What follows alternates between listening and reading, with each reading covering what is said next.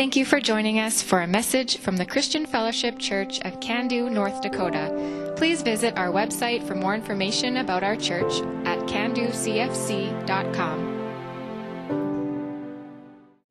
So I think we're in the, the second last message of our Deep and Wide series. I'm kind of trying to line things up so that we can start thinking about Christmas, believe it or not. And uh, I, I, think we're getting pretty close. I, I think we'll have one more next week, and then we should be done. So this week, with this whole deep and wide thing, we've talked about a, a lot of different concepts when it comes to making disciples. Uh, last week, we finished going through our OPEN acronym, uh, which helps us to understand what it means to observe, pray, encourage, and nurture people in an intentional way so that we're building disciples for the kingdom of God. But all the way through this series, there's been a bunch of questions that I've felt would be kind of like a frequently asked questions kind of uh, concept for this series. And I, and I want to answer some of those today. I think there's four questions that I just want us to tackle because I wonder if I'm thinking about these things, perhaps you're thinking about these things as well. You're asking the same questions that I am. So I'd like to, I'd like to try to dive in and address some of these things together. And maybe if we're not asking these questions, it's going to spur us on to think and continue to dive deep and understand what the Lord may have for us as uh, we are disciple makers for his kingdom. So the first question that I thought of is as we're going through this whole idea of making disciples is how long does it take to make disciples? And I think that's a fair question because some of us, we like to know going in, okay, what am I signing up for? What am I really getting myself into? And I think to answer this question, we need to look at Jesus, right? He's the master disciple maker. And if we understand the amount of time that it took for him to make disciples, perhaps we will know how to answer this question a little bit better. So let's think this through, okay? Jesus spent three plus years with his disciples. And I, some people say it was closer to four years, some say it's three and a half. We're just going to pick a round number for the sake of math this morning, okay? So Jesus spent about three years with his disciples, but how long is three years, really? Because we don't think in terms of years all the time. We break it down into smaller increments than that. We see evidence in the Bible that Jesus was with them nearly every waking moment. Nearly. So, minus sleeping time, let's assume that Jesus spent, just another round number, 15 hours a day with his disciples. So if we take 15 hours a day and we multiply that by 1,095 days, that's how many days there are in three years, that gives us a total of 16,425 hours. But there were 12 disciples. So let's take 16,425 and divide that by 12. That gives us 1,368 hours and 45 minutes that Jesus gave to each individual disciple in their lifetime.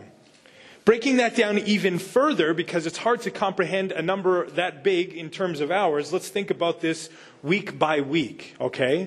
So 1,365 hours and 45 minutes over the course of three years worth of weeks equals eight hours and 45 minutes per week that Jesus had with each individual disciple. Eight hours and 45 minutes. Now, I don't think personally that we can make disciples faster than Jesus did. The people in my life that I would say I'm actively discipling, I spend an hour, an average of about an hour and a half with each week. So at an hour and a half a week, it would take me about 17 and a half years to equal the amount of time that Jesus invested in each of his disciples. So we can see that making disciples is certainly something that is going to take time.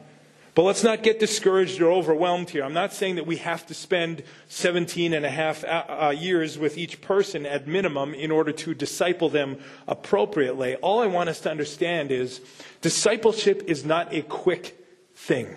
It's not something that happens over the course of a weekend. It's something that happens over the course of a longer period of time than we might realize. Discipleship means that we walk with someone for a prolonged period of time through the ups and downs and circumstances and experiences of their life. Because as we walk with them in those areas, we can then speak to them in those areas of their life. That's what Jesus did, and I want to disciple people like Jesus discipled people. Pastor Eugene Peterson calls discipling someone a long obedience in the same direction. I like that. I think that makes a lot of sense to me. So, knowing the time commitment involved in making disciples, I think it's actually a good time to consider that discipleship starts at home. In this series, we've talked about what it looks like to disciple people inside the church. We've looked at it from kind of an evangelistic perspective and learning to disciple people outside the church. But the area where many of us have abundant opportunities to be disciple makers is right in our own home. So, parents, listen to this verse, okay? Psalm 127, verse 3 says, Children are a gift from the Lord. So, think about what a gift is, okay? Uh, this, uh, it's something that someone has had in their possession, something that they own or have purchased, and then they give it to us out of their own free will. So, our children were in God's possession, and He chose to give them to us. Really, our kids are borrowed to us by God if we think about it. He is entrusting them to us for a short while until they are out from under our care. When we understand our children this way, it makes us understand the urgency to disciple them towards Jesus and to do it clearly, quickly, while they're young. Proverbs 22, verse 6, a classic verse, says, Start children off in the way they should go, and even when they are old, they will not turn from it. As disciple making parents, we need to point our children towards a life lived for Jesus. If we teach them that and we model that for them, if we are consistent in the examples of Christ like living that we show them, we can have much hope that our kids will stick to that path for themselves when they are living as adults. Everything that we've talked about in this series so far can be applied to how parents disciple their kids. Just briefly, there's two specific pieces in discipleship as parents that I'd like to encourage you with this morning. Number one is this this concept consistency in discipling our kids is key. Consistency is key. And this idea is evident when we look at a passage from Deuteronomy 6, verse 4 to 9. Listen, O Israel, the Lord is our God, the Lord alone, and you must love the Lord your God with all your heart, with all your soul, and all your strength, and you must commit yourselves wholeheartedly to these commands that I am giving you today.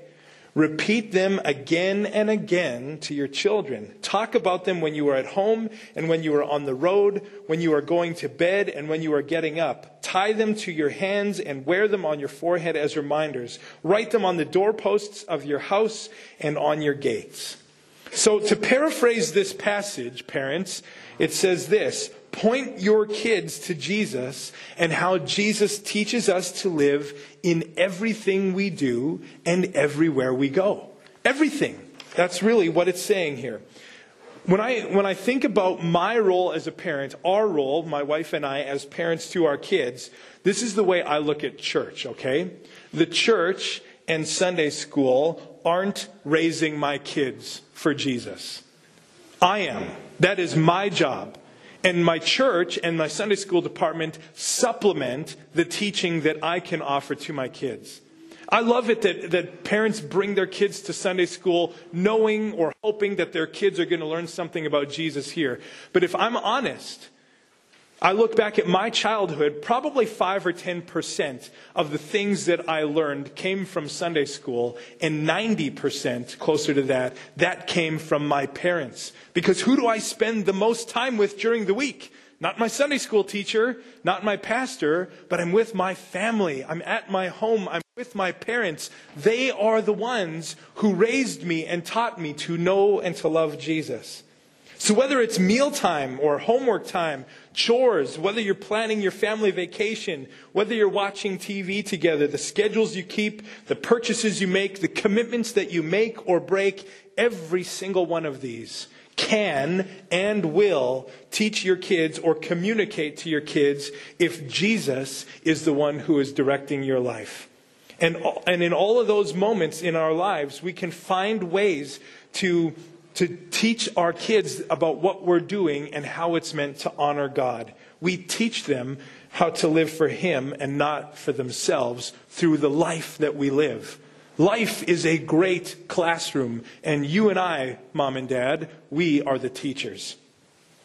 The second principle uh, when it comes to being a parent who is discipling their children is the caught and taught, or versus taught principle. Our kids learn so much, or just as much, sorry, if not more, from watching us than they do from listening to us. If we say one thing, but then we do the opposite, which one do you think our kids is going to listen to? I know from experience they don't always listen to what I say, but they always see what I do. We can talk about the importance of worshiping Jesus as much as we want, but if going to church is up for debate every Saturday night, then what do we teach our kids? They don't hear what we say in that moment, they hear what we do, and they, and they think, oh, so, worshiping Jesus, even though my mom and dad talk about it, it's clearly not that important because we're not going to church again. We're not spending time in the Bible again, right? Consistency is key, and the caught principle, what we model for them, is so important. If we talk about the importance of praying or reading our Bibles, obeying God, learning to be like Him, but our kids can't see us doing these things, what we've said loses basically all of its power. For me, I caught so much from my parents in addition to what they taught me. Their lifestyle of devotion to God was what propelled me forward in my faith the most. I could see what it meant to be a Christian, to be a disciple of Jesus. Perhaps during this series, we may have also wondered this question. This is a bit of a strange question, you may think, when we put it up here initially, because the answer we may say is obvious, but once again, saying is one thing, doing is another.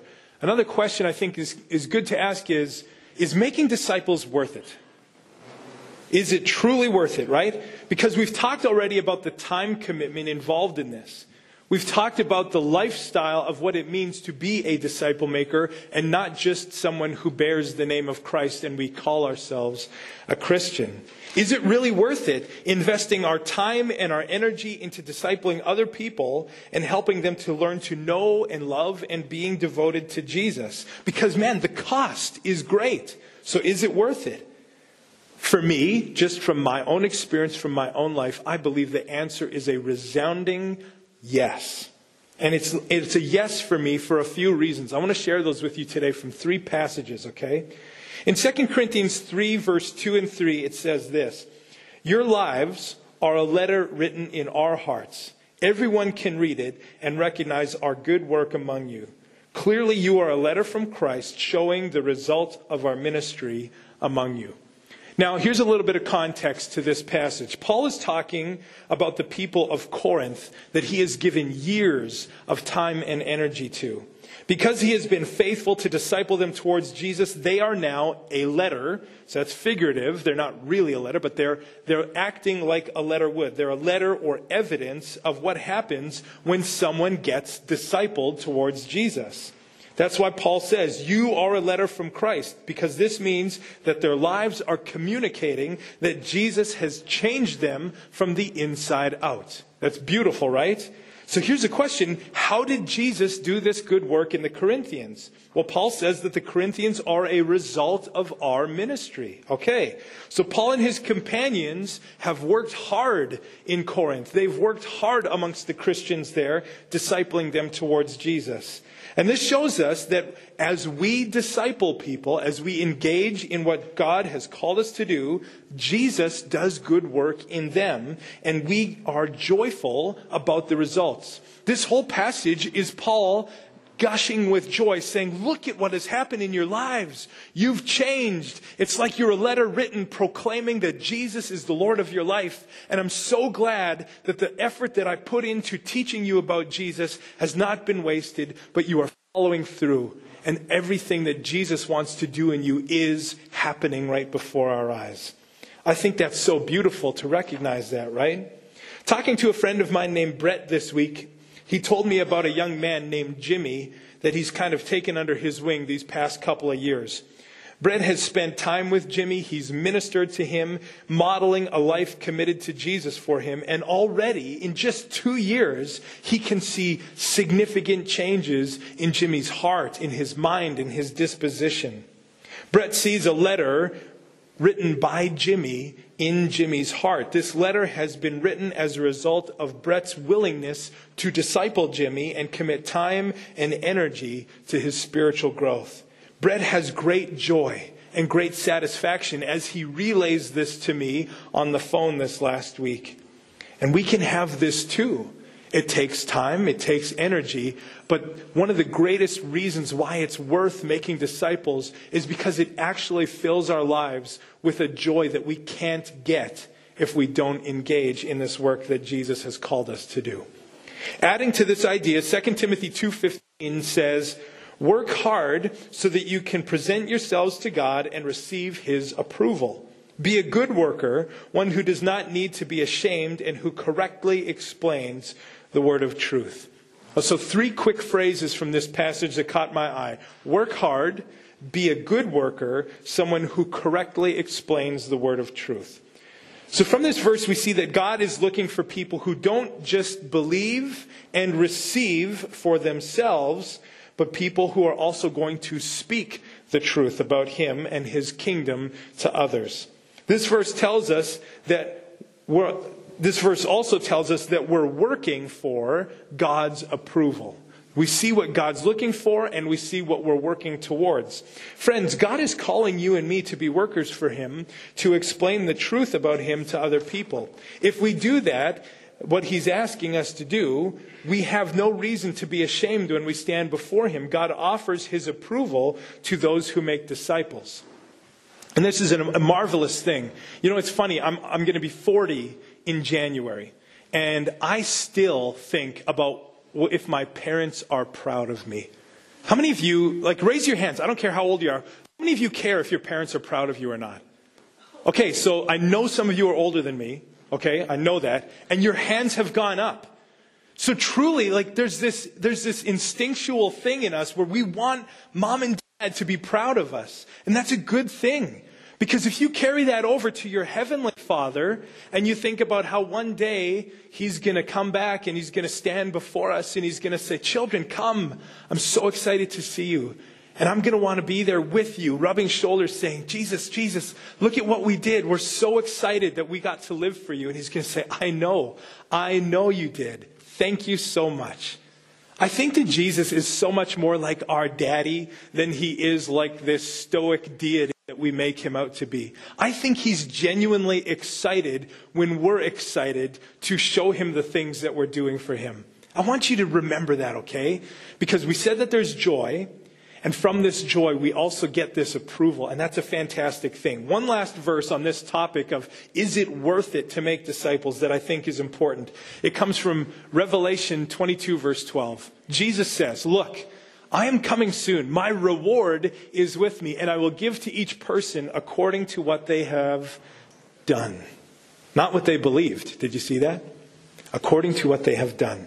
So being disciple makers, even though it is a big job for sure, is so worth it because how we engage in this work determines if we get God's reward. Now this reward, just take a deep breath, this reward isn't salvation, okay? Because Ephesians 2 verse 8 and 9 says that salvation is a gift, not a reward for the good things that we have done. But the reward talked about here in this verse is based on what we do with our salvation. Do we keep this good news about Jesus to ourselves, or do we share it freely with others by discipling them, by teaching them all the things that we've learned and helping them to walk with Jesus like we do? From these three passages, we see that making disciples, in my opinion, is totally worth it. It brings us joy. We receive approval from the one who we want approval from, and we earn a reward on top of that. If a person doesn't love Jesus, these things won't matter to them. Have you ever thought about that? But because we are a church that absolutely loves Jesus, of course these things matter to us. We want to experience joy with the people that we love. We want the approval of the people that we love. And if they say they have a reward for us, of course, because we love them, we want to do whatever they're asking of us so that we will earn that reward. That's what happens when you love someone. Jesus loves us, we love him, so this is how we live. One thing I'm even more sure about now than that we're almost deep and wide series is that being a disciple maker is really a way of life. Like it's it's a full-on lifestyle. It's not something that we engage in for one weekend or for a couple of months and then we kind of check that box and say, "Okay, I think we're done being disciple makers. Now let's move on." I think this is something that we just allow to envelop our whole lives and we engage in this from now until Jesus calls us home. Are we engaged in this way, in this, in this way of life and begin to make disciples? I hope so. Because as we do this, as we begin to disciple others wherever we meet them, we may find ourselves asking, okay, now that I'm in, now that we're starting the ball rolling, discipling people, when is someone done being discipled? Have you ever wondered that? Because, like, I, I get it. We have schedules, we have other things we also want to do in life. And so we may wonder, well, discipling sounds scary because it sounds like I have to give up everything and then I'm just stuck with this person, whether they're in or not, for the rest of our lives. No, I don't think it's that way or not. I think the Bible gives us some wonderful clues to help us to understand once we've helped someone be discipled to a place where they've been able to now stand on their own two feet. So, just a couple of thoughts on this.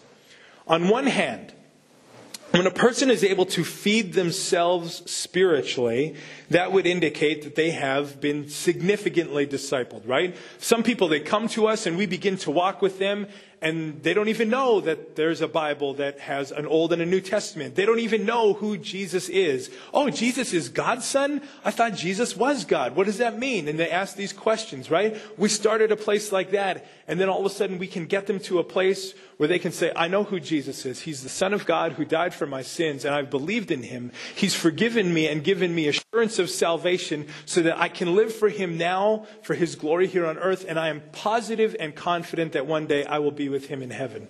See, that's a wonderful transition when you get from I don't know to I know for sure, right? So clearly there's some discipleship that has happened to that point. Perhaps they're even actively discipling others and teaching them the things that you taught them, which would be beautiful, right? That would be a pretty mature disciple. Would you agree? Okay. On the other hand, can we learn more and continue to grow in spiritual maturity even once we get to a point like I just described? Yes, absolutely. Those are still actually the basics of faith. But there's so much more meat on the bone that God has for us. So a couple of verses that speak to this idea are, well, first of all, Hebrews 4:15.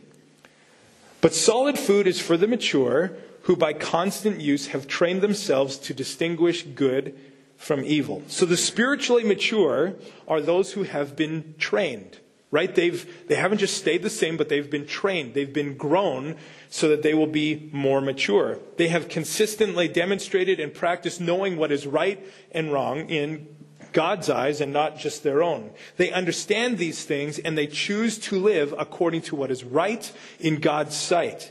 This is a mature follower of Jesus. But compare this idea of, of someone who is on solid food, they're a mature believer. Compare this idea with what it says in Ephesians 3, verse 17 to 19. And I pray that you, being rooted and established in love, may have power together with all the Lord's holy people to grasp how wide and long and high and deep is the love of Christ. And to know this love that surpasses knowledge, that you may be filled to the measure of all the fullness of God. So here's the big question from this passage What does filled to the measure of all the fullness of God mean? Is it perfection? Like, is this like you never sin again? I don't know. Is it like an unshakable union with God where your faith is so solid, like there's no way you'd ever turn back? Is it a depth of relationship with Jesus that Jesus himself had with the Father? Maybe, maybe it's these things. This week I thought about this idea of a mature believer and about the idea of being filled to the measure of the fullness of God. To me, they're similar, but still they are different. These ideas seem to work together, though. They work in harmony with each other. So, reading these things, it made me think that a mature person is someone who desires to be filled to the measure of the fullness of God. So that first passage explains where you should be going in the second. But then again, someone who desires this, they desire to be filled to the fullness of God, is someone who is gaining even more maturity. So these ideas, I think they really work together. The more mature we are, the more we're going to desire to be filled by Jesus. And, and we're going to start to experience more of the fullness. And as we experience more the fullness of Jesus in our lives, the Holy Spirit taking over and guiding us, we're going to understand, oh, I, I, thought I was mature here, but ooh, really, I've gained a lot more maturity than I even thought I could. And these ideas, they just kind of work together like a step ladder. In my life, I've noticed that the more mature in Jesus I become, the more fully I desire to have him in my life. And the more fully I desire to have him in my life, the more mature I still desire to become. I think it's actually a marvelous thing when our desires start to take over like this and we're never content. Not like we're dissatisfied, but we're never just content to stay where we are. We've experienced so much goodness of Jesus that we say, Oh Lord, like if this is where you're willing to have me at 39 years old, I can't wait for me to be 49 years old. What do you have in store for me in the next decade of my life? Would you take me deeper, Jesus? Would you show me what it means to walk with you in just the perfect harmony of your will? I don't desire anything in my life to be according to what I want. I actually just want what you want. Man, in my office this week, I just had this marvelous experience where uh, I, was, I was thinking about some of these things from this message and about this whole idea of, of maturity, but then growing in desire and desire creating more maturity and more fullness and things like that. And I, I look back over just the last short while in my life, and I'm just so satisfied. Not not content to just stay where I am, but I'm so satisfied with everything that Jesus has done. It has given me so much joy. I think about the opportunities that God gives me in my life, in this community, and with my family, and here at this church. And I love how when he calls me to step out in faith, I've, I've, tried my best and I'm nervous. Yet at the same time, I know that this is what he's calling me to do. So I trust God and, and he bears fruit and brings these wonderful results. And I just like, I'm, I'm blown away and I say, Lord, like, if this is what my life is supposed to be like, I don't care about any of the dreams or desires that I've had. Lately, I've had this whole thing where Karen and I are planning, well, I'm planning for our retirement that we're going to live on a bus and we're going to just travel around and tell people about Jesus. We're going to convert this school bus into like a mobile home. Why are you laughing? This is a brilliant idea. And I've been thinking, like, this would just be fantastic. And I've honestly, in my heart, I get so excited about things like this. But, it, this is a big thing. You might laugh, but this, this week, I laid it down. I said, Jesus, if I never get to live on a bus, I'm okay with that as long as I can serve your will wherever you have me. And I love it.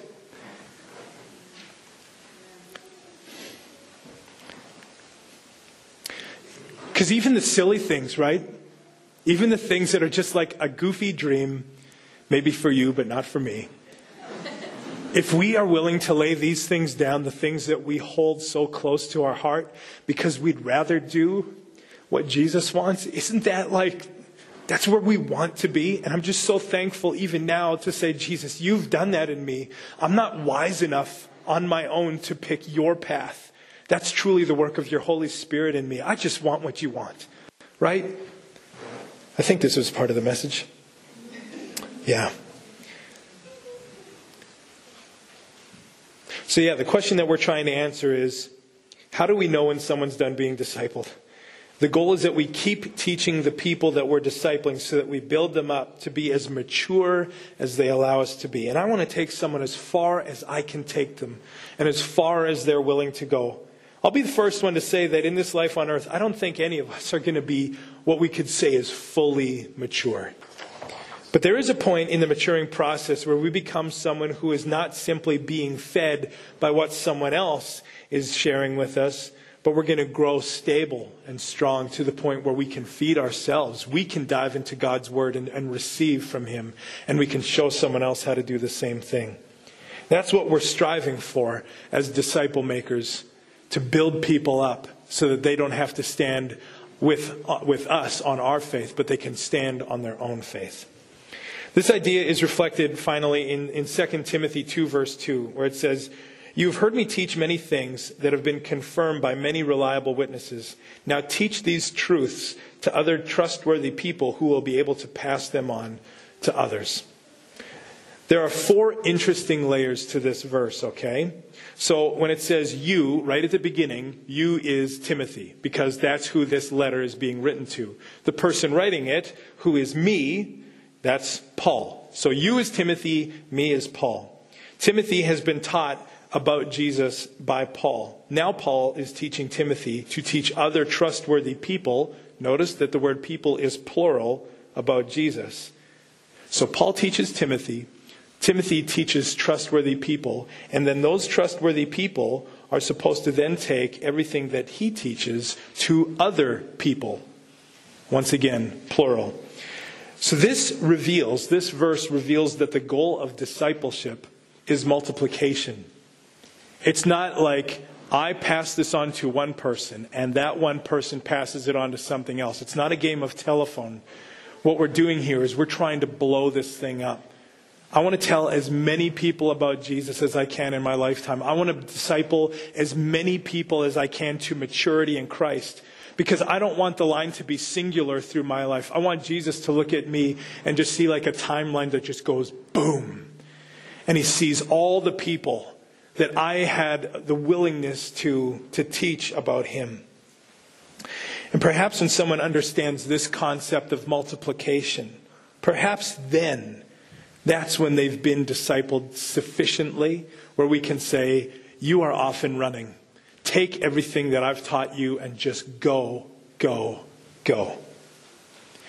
Last question Is disciple making really possible for me in my schedule? You know, we are busy people. One of the one of the funny things is that Karen and I thought when we moved to Cando from Winnipeg, we thought, oh man, life is going to slow down. Like small town living, this is going to be marvelous. We're going to like sit in rocking chairs on our porch and no, I'm just kidding. We didn't think that at all. But like we just honestly thought that things would be so much slower, but we quickly realized, oh no, people are people and we make ourselves busy. That's just what we do. I believe with all my heart that anyone who wants to be a disciple maker can and will find time to make disciples. Let me tell you about a friend of mine named Dan Hungerford. Dan is 32 years old. He's married to his wife Olivia, and they have two children, ages five and three. Dan works 40 plus hours a week, like most of us, and his wife Olivia works 24 to 32 hours a week. Dan is, uh, he works on his family's kiwi orchard in Rangu, Rangiuru, I think I'm pronouncing that name correct, New Zealand. He's a machinery operator who mows and sprays their orchards. His wife works in an emergency room in a hospital in a nearby city. So clearly, between Dan and his wife Olivia, they are busy, right? They have a lot of stuff to do with their work. Dan's family orchard has hired many East Indians to come and work for them because just like us, we, we have people coming from other countries to help on farms around here. In New Zealand, they have people coming from other countries to help there as well. So apart from working shoulder to shoulder with these men, Dan talks to them and gets to know them and asks them questions. A thing that we've talked about the value of doing, learning to ask questions, right? He's taking his time by just asking these men questions about their life. He's slowly learning to gain a perspective on their worldview, what their life is like, finding out how they do life, what they love, and he's asking them questions about their faith. By doing this, Dan is building relationship and trust with these guys, another principle that we've talked about. Over time, Dan has noticed that these men have eventually started to ask him questions about his faith in Jesus. They call Dan the jolly man because he's kind of short, he's kind of round, and he's always smiling. They keep saying to Dan that they've never met someone as happy all the time as Dan is. And then Dan gets to tell them where his happiness comes from, his relationship with Jesus. Once a week, Dan and Olivia meet with a group of young adults that they have formed from their church for two hours in the evening. Then they try to do something, they, during this group time, they try to do something once a month that's just pure fun. So Dan told me that this last week they all went possum hunting, which clearly is a New Zealand thing to do. They also try to make time to serve together every so often because they want to teach these young ones that life isn't about living for yourself, but life is meant to be, give, to be given away for other people. But then their normal, regular meetings, the meetings that they have the most, are where they get together and their time is broken up as follows. For 30 minutes, they play a game and they eat snacks together. They just enjoy each other's company. For 15 to 20 minutes, they spend time teaching. For 20 to 30 minutes, each person is interacting with the Bible. They're writing down thoughts, and then they ask God questions of one another that they try to answer together. And then for 20 to 30 minutes, they break into separate guys and girls groups to share about the highs and lows of their week. They share a goal for the week ahead, and they pray for each other. During the week, Dan also is committed to connecting with each of the guys in his group individually. He'll try to meet with them in person. If that's not possible, he calls them and he talks about them, talks about life with them on the phone. What I love about Dan is how normal his life is. It's so normal. It's even what we might call average. He's married with kids and a job. He has bills. He has a schedule to keep. Dan is exactly like you and me. He's no different than we are. But even with everything that Dan has going on in his life, we can still clearly see that he makes time to build relationships and trust and share Jesus with people and help them to grow in their faith. Dan t- makes time to be a disciple maker, and I believe that if Dan can do it, so can we. That's my great encouragement to you today. Sometimes we disqualify ourselves saying, I don't have time. Yes, you do. You just have to make time. We've answered several questions today about living this deep and wide disciple making life that Jesus has called us to. And we're going to close today by um, taking the Lord's Supper, communion, together. I was th- as I was thinking about communion this week, the thought kept coming to me that Christ laid down his life for me. That's what we're remembering, right? That's the reason why we take communion, so that we will remember how Jesus was a willing sacrifice to take away our sins. He gave his life, not just the blood and his body, but every moment of his life was actually lived for, the, for honoring God and the betterment of the disciples that he was leading, right? And it made me think like, we remember a sacrifice that Jesus made. And Romans 12, 1 tells us to be a living sacrifice. If you need uh, some communion supplies, by the way, Brent has some. He'd be glad to bring it to you if you put up your hand. And I, I just think about the, the perfect sacrifice that Jesus was for us. And I want to live like a sacrifice just because of what he did for me. I want to give away my life as much as I can so that God's kingdom is going to be grown through how I live. I want people to be discipled because of how I choose to spend my time. I want the kingdom of God to grow and build and expand because my life is not my own. And I'm willing to give it to God, sacrificing it to Him for His glory. So as we take communion today and we remember the sacrifice of Jesus, my encouragement to you would be to live a sacrifice for Jesus.